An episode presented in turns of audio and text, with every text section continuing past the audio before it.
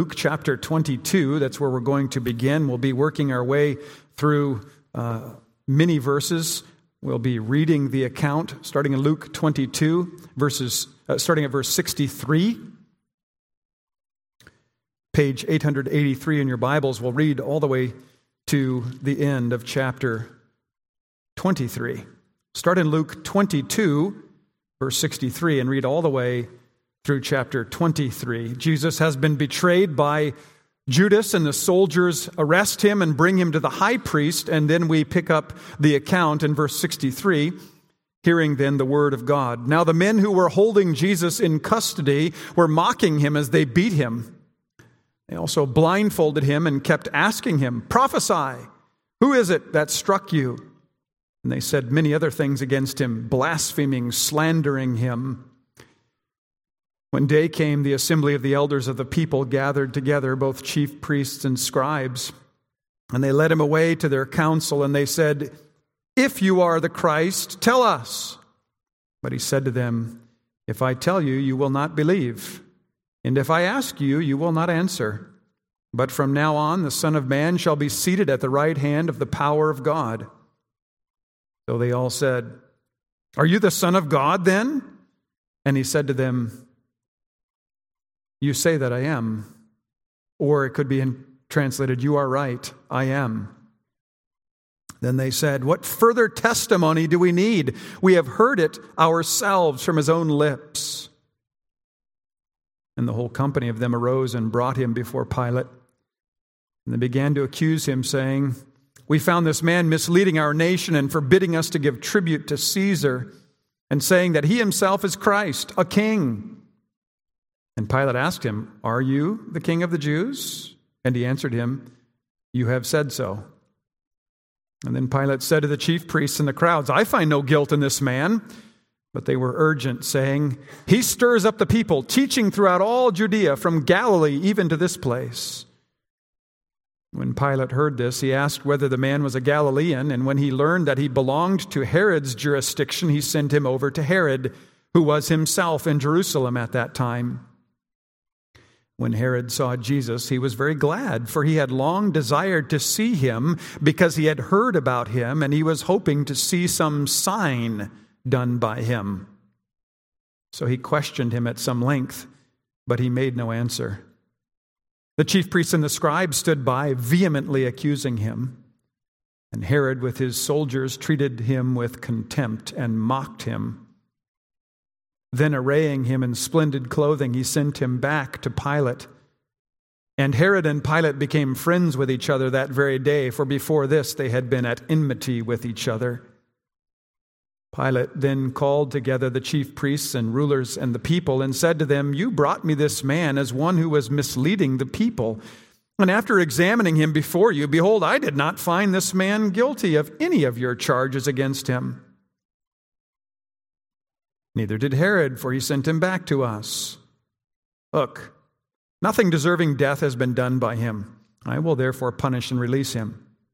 But they all cried out together, Away with this man, and release to us Barabbas, a man who had been thrown into prison for an insurrection, started in the city, and in prison for murder. Pilate addressed them once more, desiring to release Jesus, but they kept shouting, Crucify him! Crucify him. A third time he said to them, Why? What evil has he done? I have found in him no guilt deserving death. I will therefore punish and release him. But they were urgent, demanding with loud cries that he should be crucified, and their voices prevailed. So Pilate decided that their demand should be granted. He released the man who had been thrown into prison for insurrection and murder for whom they asked, but he delivered Jesus over to their will. And as they led him away, they seized one Simon of Cyrene who was coming in from the country and laid on him the cross to carry it behind Jesus. And they followed him a great multitude, and there followed him a great multitude of the people and of women who were mourning and lamenting for him. But turning to them, Jesus said, Daughters of Jerusalem, do not weep for me, but weep for yourselves and for your children. For behold, the days are coming when they will say, Blessed are the barren and the wombs that never bore, and the breasts that never nursed. And they will begin to say to the mountains, Fall on us, and to the hills, Cover us. For if they do these things when the wood is green, what will happen when it is dry? Two others who were criminals were led away to be put to death with him, and when they came to the place that is called the skull, there they crucified him and the criminals, one on his right and one on his left. And Jesus said, Father, forgive them, for they know not what they do. And they cast lots to divide his garments, and the people stood by watching. But the rulers scoffed at him, saying, He saved others. Let him save himself if he is the Christ of God, his chosen one. The soldiers also mocked him, coming up and offering him sour wine and saying, If you are the king of the Jews, save yourself. There was also an inscription over him This is the king of the Jews. One of the criminals who were hanged railed at him, saying, Are you not the Christ? Save yourself and us. But the other rebuked him, saying, Do you not fear God? Since you are under the same sentence of condemnation? And we indeed justly, for we are receiving the due reward of our deeds, but this man has done nothing wrong. And he said, Jesus, remember me when you come into your kingdom. And he said to him, Truly I say to you, today you will be with me in paradise. It was now about the sixth hour. There was darkness over the whole land until the ninth hour, while the sun's light failed. And the curtain of the temple was torn in two. Then Jesus called out with a loud voice, saying, Father, into your hands I commit my spirit. And having said this, he breathed his last. Now, when the centurion saw what had taken place, he praised God, saying, Certainly this man was innocent and all the crowds that had assembled for this spectacle, when they saw what had taken place, returned home, beating their breasts. And all his acquaintances and the women who had followed him from Galilee stood at a distance watching these things. Now there was a man named Joseph from the Jewish town of Arimathea. He was a member of the council, a good and righteous man who had not consented to their decision and action, and he was looking for the kingdom of God. This man went to Pilate and asked for the body of Jesus. And he took it down and wrapped it in a linen shroud and laid him in a tomb cut in stone where no one had ever yet been laid. It was the day of preparation, and the Sabbath was beginning. The women who had come with him from Galilee followed and saw the tomb and how his body was laid. Then they returned and prepared spices and ointments. On the Sabbath they rested according to the commandment. This is the Word of God.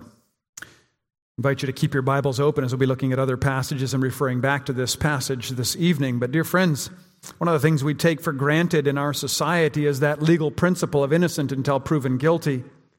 It's something that we feel protects us in our country, in our land. The prosecution must prove guilt before punishment can be lawfully rendered and the punishment must fit the crime. This, these are biblical principles. They come from Leviticus, from Deuteronomy. But in Jesus' crucifixion, there was horrific injustice. There was no guilt in him. Though there were charges made, they were false, and this crucifixion was unlawful, to say the least. This pronouncement that we hear over and over in Luke and in the other Gospels concerning Jesus is this not guilty. The Jewish leaders, however, were determined to make him guilty of crimes worthy of death. They had no charge to bring. The only thing that they could come up with was to twist his words about his statement when he said, Destroy this temple and I will raise it up in three days. Even those who made these statements could not agree on what he had said or what he had meant, but they presented him as one who wanted to attack God's holy place and therefore deserving of death because this was a blasphemous act. They wanted him to look seditious. When he spoke these words, however, John tells us in John chapter 2, he was speaking about his body. Jesus did not answer when they asked him to respond to this charge, so they pressed him to confess that he was the Son of God, which they said was a declaration of making himself equal to God, and which would have been treasonous because no one was equal to God except for the Son of God, Jesus. Indeed, he was equal with God, he was God. What was he doing in this moment? Well, he was remaining silent that he might be crucified that upon his resurrection and his ascension into heaven, he might speak on behalf of all sinners, pointing to his sacrifice for your sin and mine.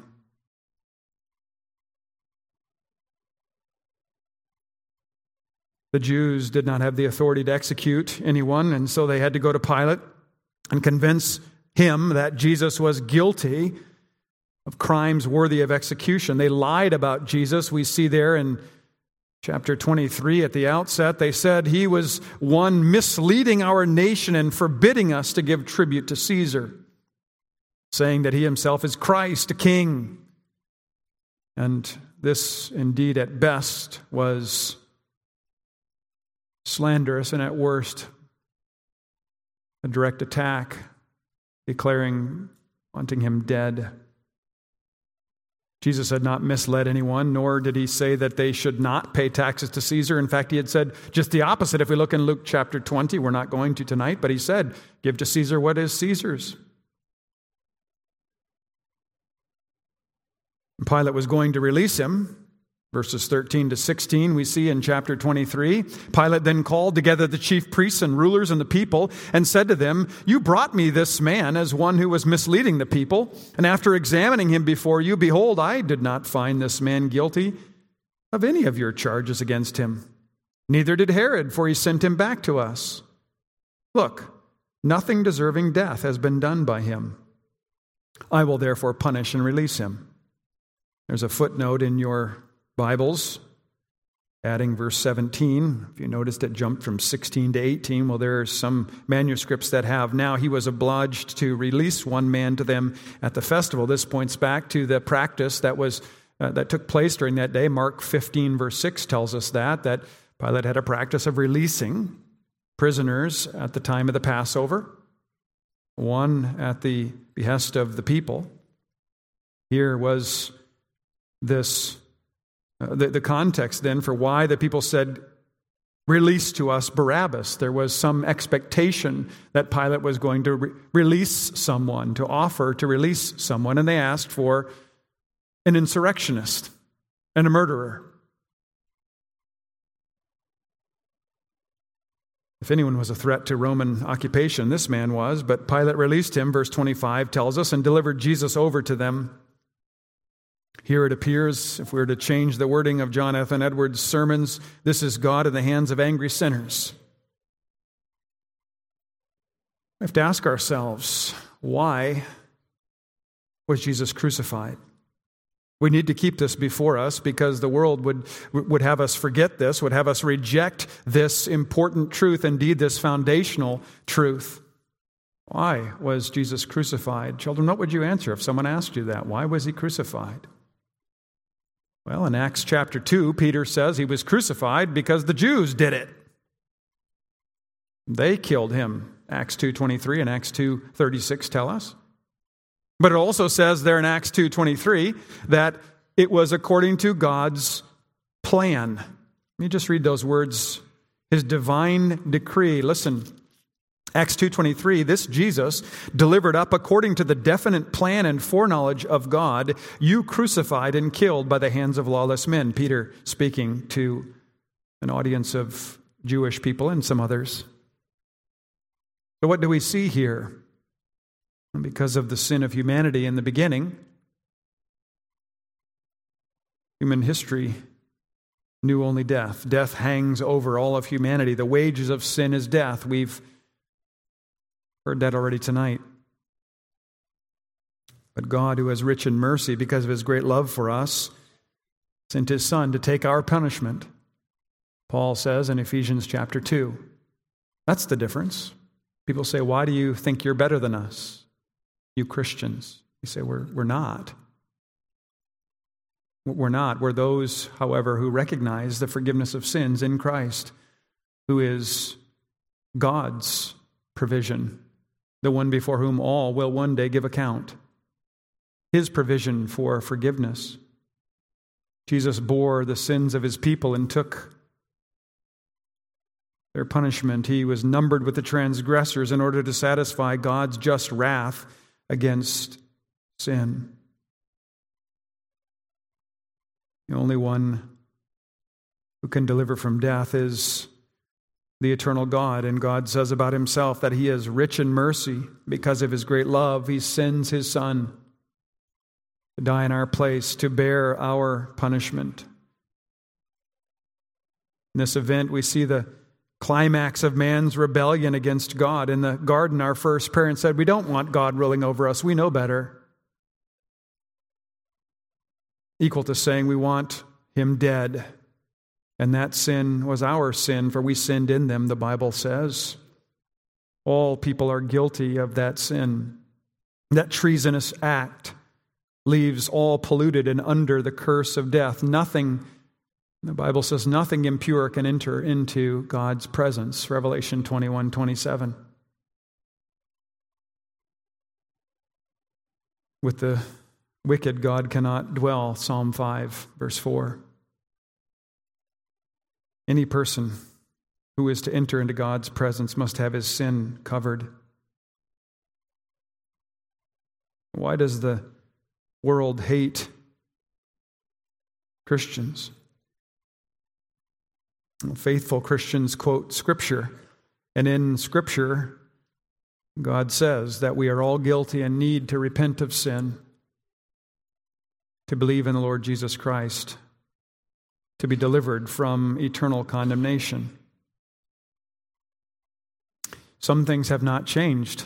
Unbelievers make false charges about the church, twisting the words of the Bible to make Christians look like haters, and they twist the Bible's teaching just as the leaders twisted Jesus' words, saying to themselves, We need to make up lies to cover up the truth so that we can justify our hatred of those who would want to speak about God and who would want to follow Jesus Christ. What can cover sin? Only a perfect sacrifice. In the Old Testament, the blood of animals was shed to remind the people that sin demands life. The life is in the blood, Leviticus 17 tells us. That's why we looked briefly at Exodus chapter 12 and the Passover and its background. Throughout the Old Testament, the people of God offered sacrifices in obedience to God, keeping before them the penalty of sin recognizing that this is what their sin deserved. But the blood of animals could not pay for man's sin. The only one who could satisfy for sin would be the one who was both human and divine, for humanity had to pay for sin, and this one needed to be sinless. This one would need to be divine to endure the full wrath of God against sin. Jesus Christ was that one. The question comes up well, can't good behavior save? If we're good, can't we win our way back into God's presence? All other religions, save Christianity, give some such presentation of works righteousness. It is God's word alone, which says that we cannot come to him on our own merits, for we indeed are not righteous. God says, Your salvation depends upon my gracious sacrifice on your behalf. Remember those bracelets some years ago, WWJD? What would Jesus do?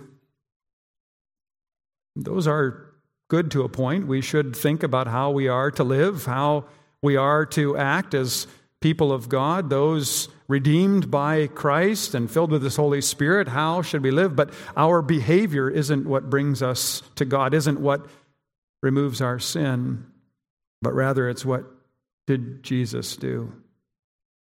What did He do for us? For that, I want us to turn to Romans chapter 3. Romans chapter 3, we see God teaching us through His Word. Can the law, can good living justify, make someone righteous, reckon someone righteous in God's sight? And that question is put before us or is set before us and answered in Romans chapter 3, starting in verse 20. By works of the law, no human being will be satisfied or will be justified in his sight, will be declared righteous in his sight.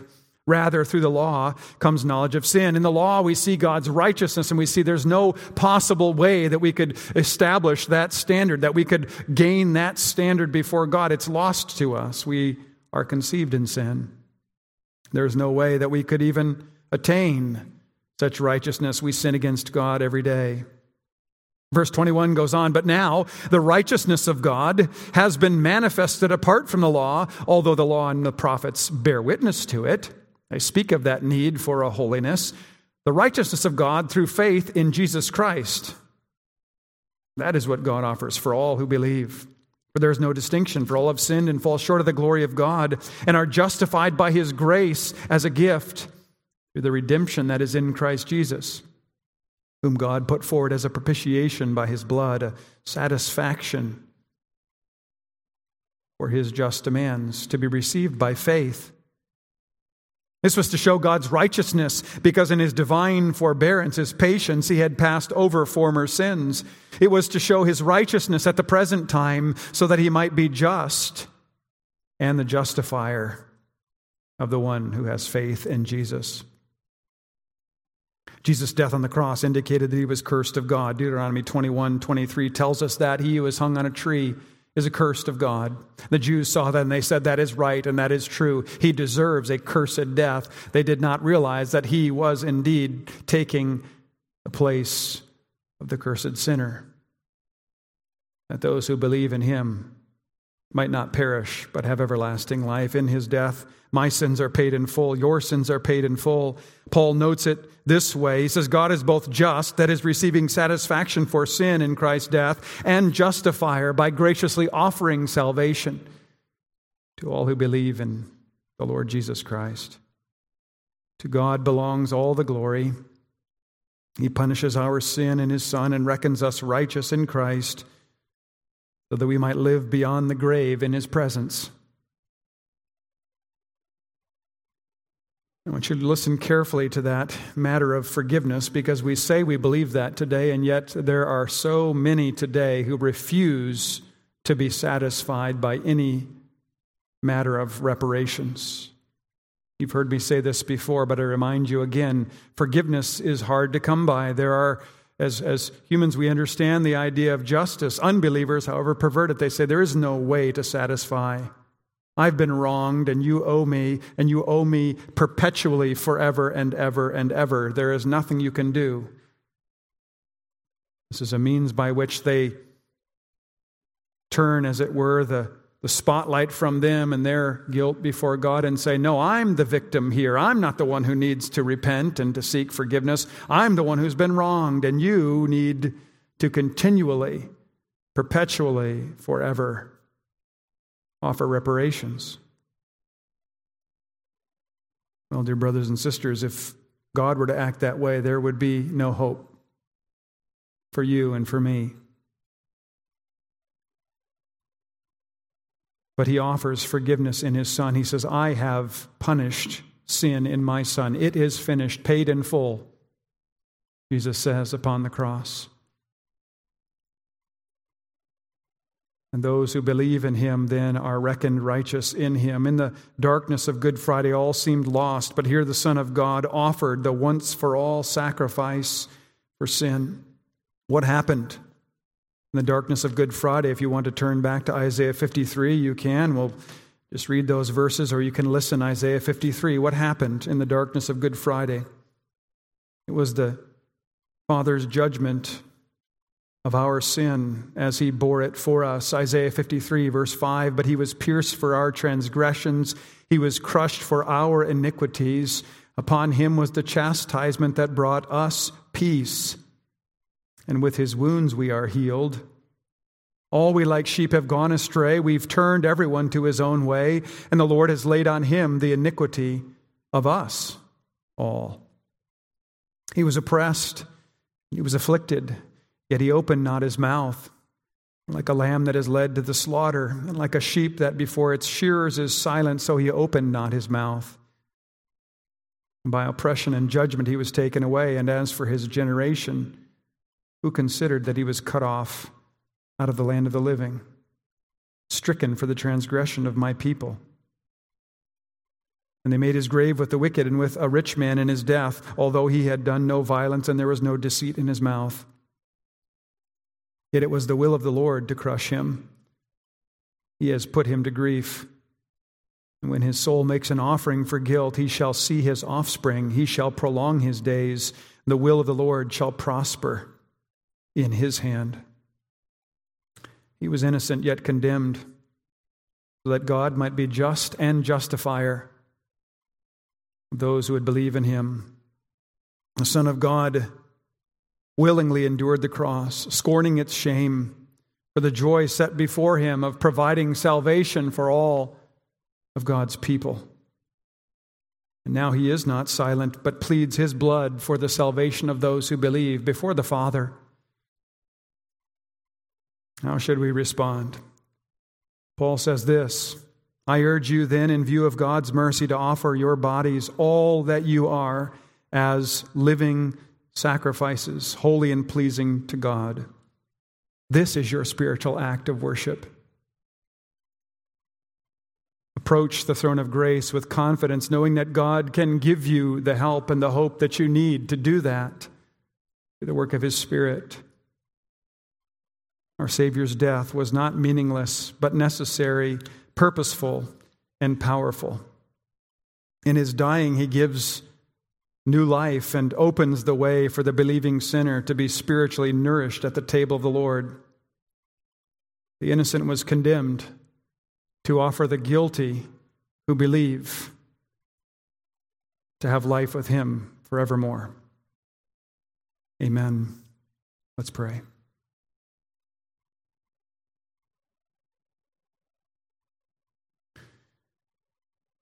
Our dear Father, you chastise and you rebuke, you guide and direct because you love.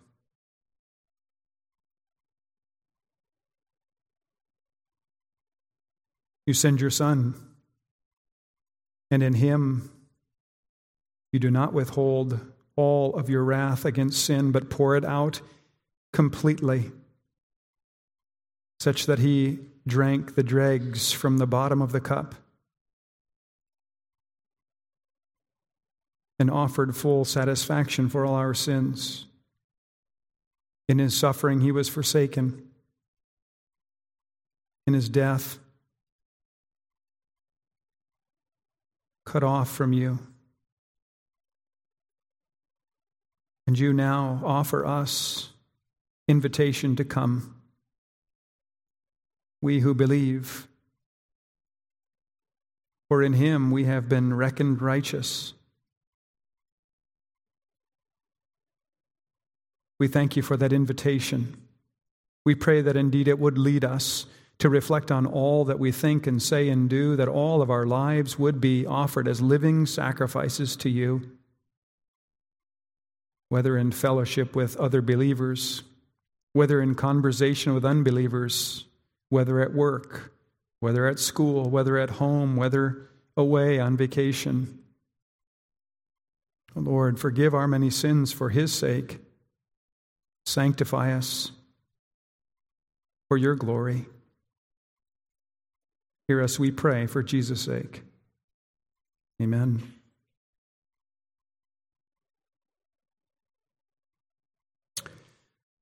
Number 337 is a song of response.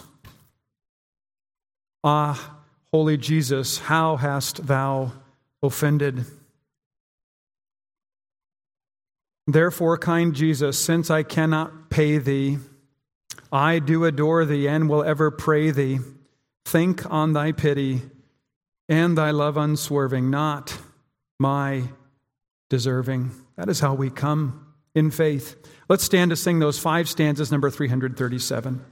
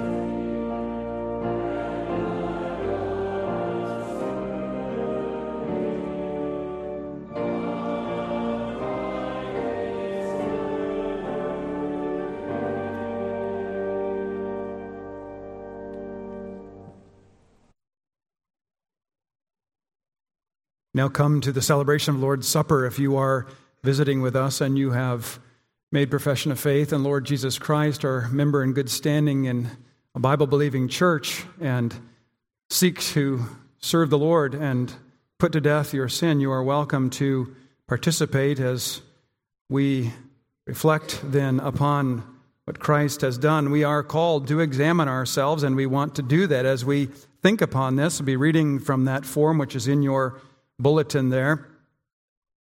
Hear these words Beloved, hear now the words of the Apostle Paul concerning the institution of the Holy Supper. For I received from the Lord what I also delivered to you that the Lord Jesus, on the night when he was betrayed, took bread, and when he had given thanks, he broke it and said, This is my body, which is for you. Do this in remembrance of me. In the same way, also, he took the cup after supper, saying, This cup is the new covenant in my blood. Do this as often as you drink it in remembrance of me. As often as you eat this bread and drink the cup, you proclaim the Lord's death until he comes. When our Lord said, Do this in remembrance of me, he ordained this Holy Supper as a constant memorial and visible proclamation of his death. The Apostle Paul also teaches that as often as we eat this bread and drink the cup, we proclaim the Lord's death. As we partake, therefore, we bear witness that our Lord Jesus was sent by the Father into the world to take upon himself our flesh and blood and to bear the wrath of God on the cross for us. We confess that he came to earth to bring us to heaven, that he was condemned to die, that we might be pardoned, that he endured the suffering and death of the cross, that we might live through him, that he was once forsaken by God that we might forever be accepted by him. The sacrament thus confirms us in God's abiding love and covenant faithfulness, sealing to our hearts the promises of his gracious covenant and assuring us that we belong to his covenant family. Let us then be persuaded as we eat and drink that God will always love us and accept us as his children for the sake of his Son. Our Lord also promises that as we eat this bread and drink the cup, we are fed by his crucified body and shed blood. To do this, he gives us his life giving spirit, through whom the body and blood of our Lord become the life giving nourishment of our souls. And thus he unites us with himself and so imparts the precious benefits of his sacrifice to all who partake in faith. As a means of grace, this meal also unites us with one another in the bond of the Spirit, as the Apostle says. We who are many are one body, for we all partake of the one bread. Thus, even as He unites us with Himself, He strengthens the bond of communion between us, His children. Finally, the remembrance of our Lord's death revives in us the hope of His return. He commanded us to do this until He comes. Since he did that, the Lord assures us that he will come again to take us to himself. As we commune with him now under the veil of these earthly elements, we are assured that we shall behold him face to face and rejoice in the glory of his appearing. Our Lord Jesus will surely do what he has promised. Therefore, let us draw near to his table, believing that he will strengthen us in faith, unite us in love, and establish us more firmly in the hope of his coming. To him who loves us and has freed us from our sins by his blood and made us a kingdom, priest to his God and Father, to him be glory and dominion forever and ever. Amen. Let us unite our hearts in prayer. At the close of this prayer, we will join our voices together in the words of the Lord's Prayer. Let's pray. Almighty God, with one voice, we give you thanks for all the blessings of your grace most of all, we thank you for the unspeakable gift of your Son, Jesus Christ. We humbly thank you that your Son came to us in human form, that he lived a perfect life on earth, that he died for us on the cross, and that he rose victoriously from the dead. We bless you for the gift of your Holy Spirit, the gospel of reconciliation for the church, universal, for the ministry and the sacraments of the church, and for the blessed hope of everlasting life. We pray, gracious Father, that you would grant us your Holy Spirit, that through this sacrament our souls may truly be fed with the crucified body and shed blood of our Lord Jesus Christ. Grant us the full assurance of your grace as we draw near to your holy table, filling our hearts with humble gratitude for your mercies. Unite us more fully with our blessed Lord, and so also with one another. Enable us in newness of life to pledge ourselves in service to Christ and all your children, and lift our hearts to you, that in all the troubles and sorrows of this life we may persevere in the living hope of the coming of our Savior in glory. Answer us, O God, through Jesus Christ our Lord, who taught us to pray, saying, Our Father, who is in heaven, hallowed be your name. Your kingdom come, your will be done, on earth as it is in heaven. Give us this day our daily bread, and forgive us our debts as we forgive our debtors. And lead us not into temptation, but deliver us from evil. For yours is the kingdom, and the power, and the glory forever. Amen.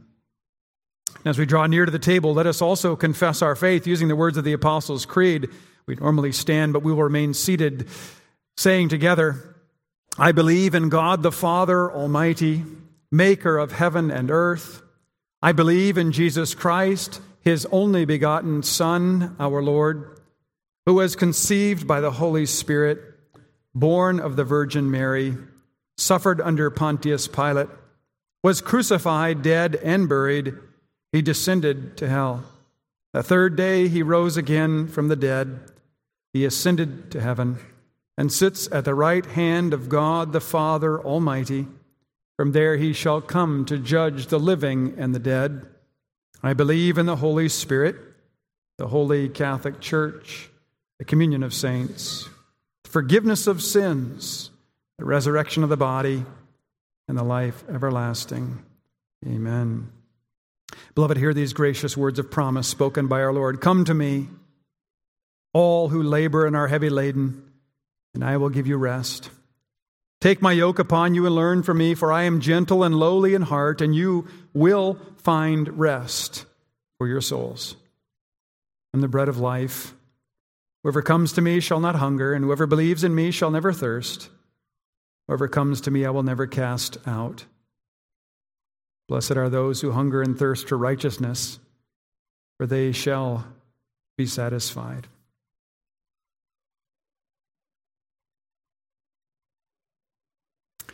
Beloved in the Lord Jesus Christ, let us lift up our hearts to the Lord.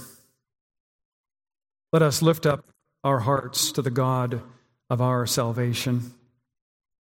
The Lord Jesus, on the night when he was betrayed, took bread, and when he had given thanks, he broke it and said, this is my body, which is for you. Do this in remembrance of me.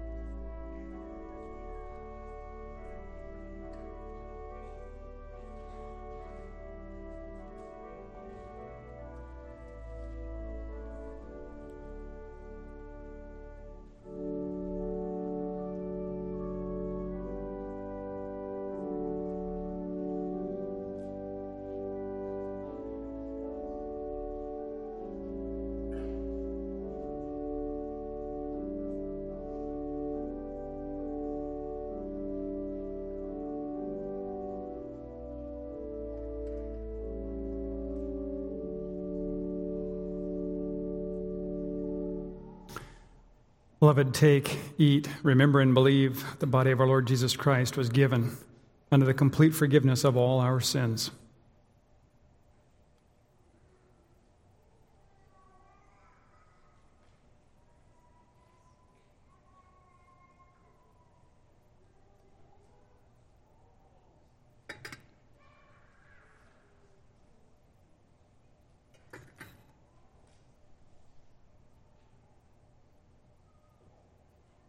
And he took a cup, and when he had given thanks, he gave it to them, saying, Drink of it, all of you, for this is the blood of the covenant, which is poured out for many for the forgiveness of sins.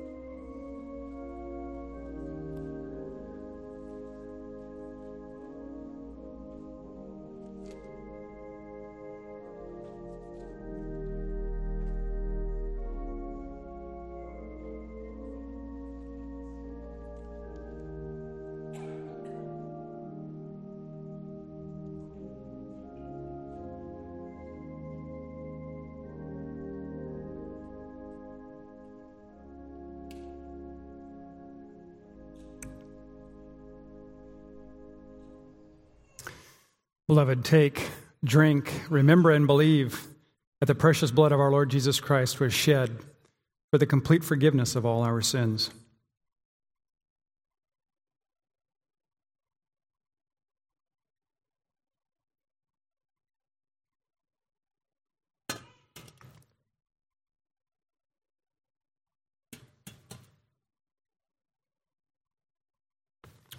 As we reflect upon this great sacrifice which our Lord and Savior has made, which the triune God has from eternity ordained. Let us confess these words together, read these words together responsively that are found there in your bulletin, words of Psalm 103. I will begin. Bless the Lord, O my soul. Bless the Lord, O my soul. Who forgives all your iniquity, who redeems your life from the pit, who satisfies you with good.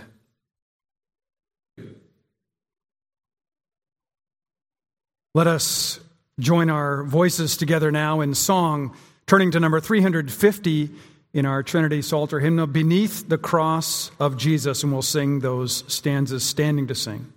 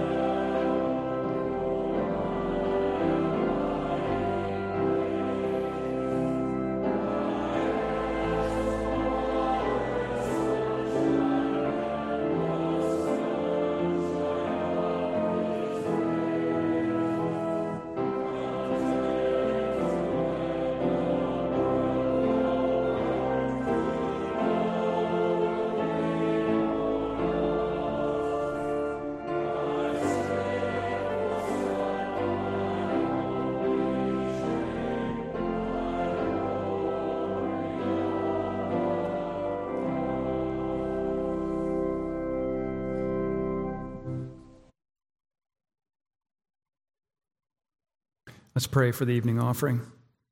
Almighty God and Heavenly Father, you who have made us rich in Christ, we offer up our thanks and our praise to you, for you and your great mercy have given us your Son to be our Savior. We bless you for permitting us to show forth his death and to receive the communion of his body and blood through the Holy Sacrament tonight and to hear your word proclaimed that we might understand it. The meaning of this we are those who have been richly blessed. As we know there are needs amongst us, we recognize that as we have received generously, we are to give generously. Lord, work in our hearts the glory of the gospel, in our justification, reckoning us righteous before you, but also in our sanctification, recognizing our life does not consist in the abundance of our possessions, but in the love that we have for you, connectedness to you. Hear us, we pray, as we take offering now for benevolence. We ask it in Jesus' name. Amen.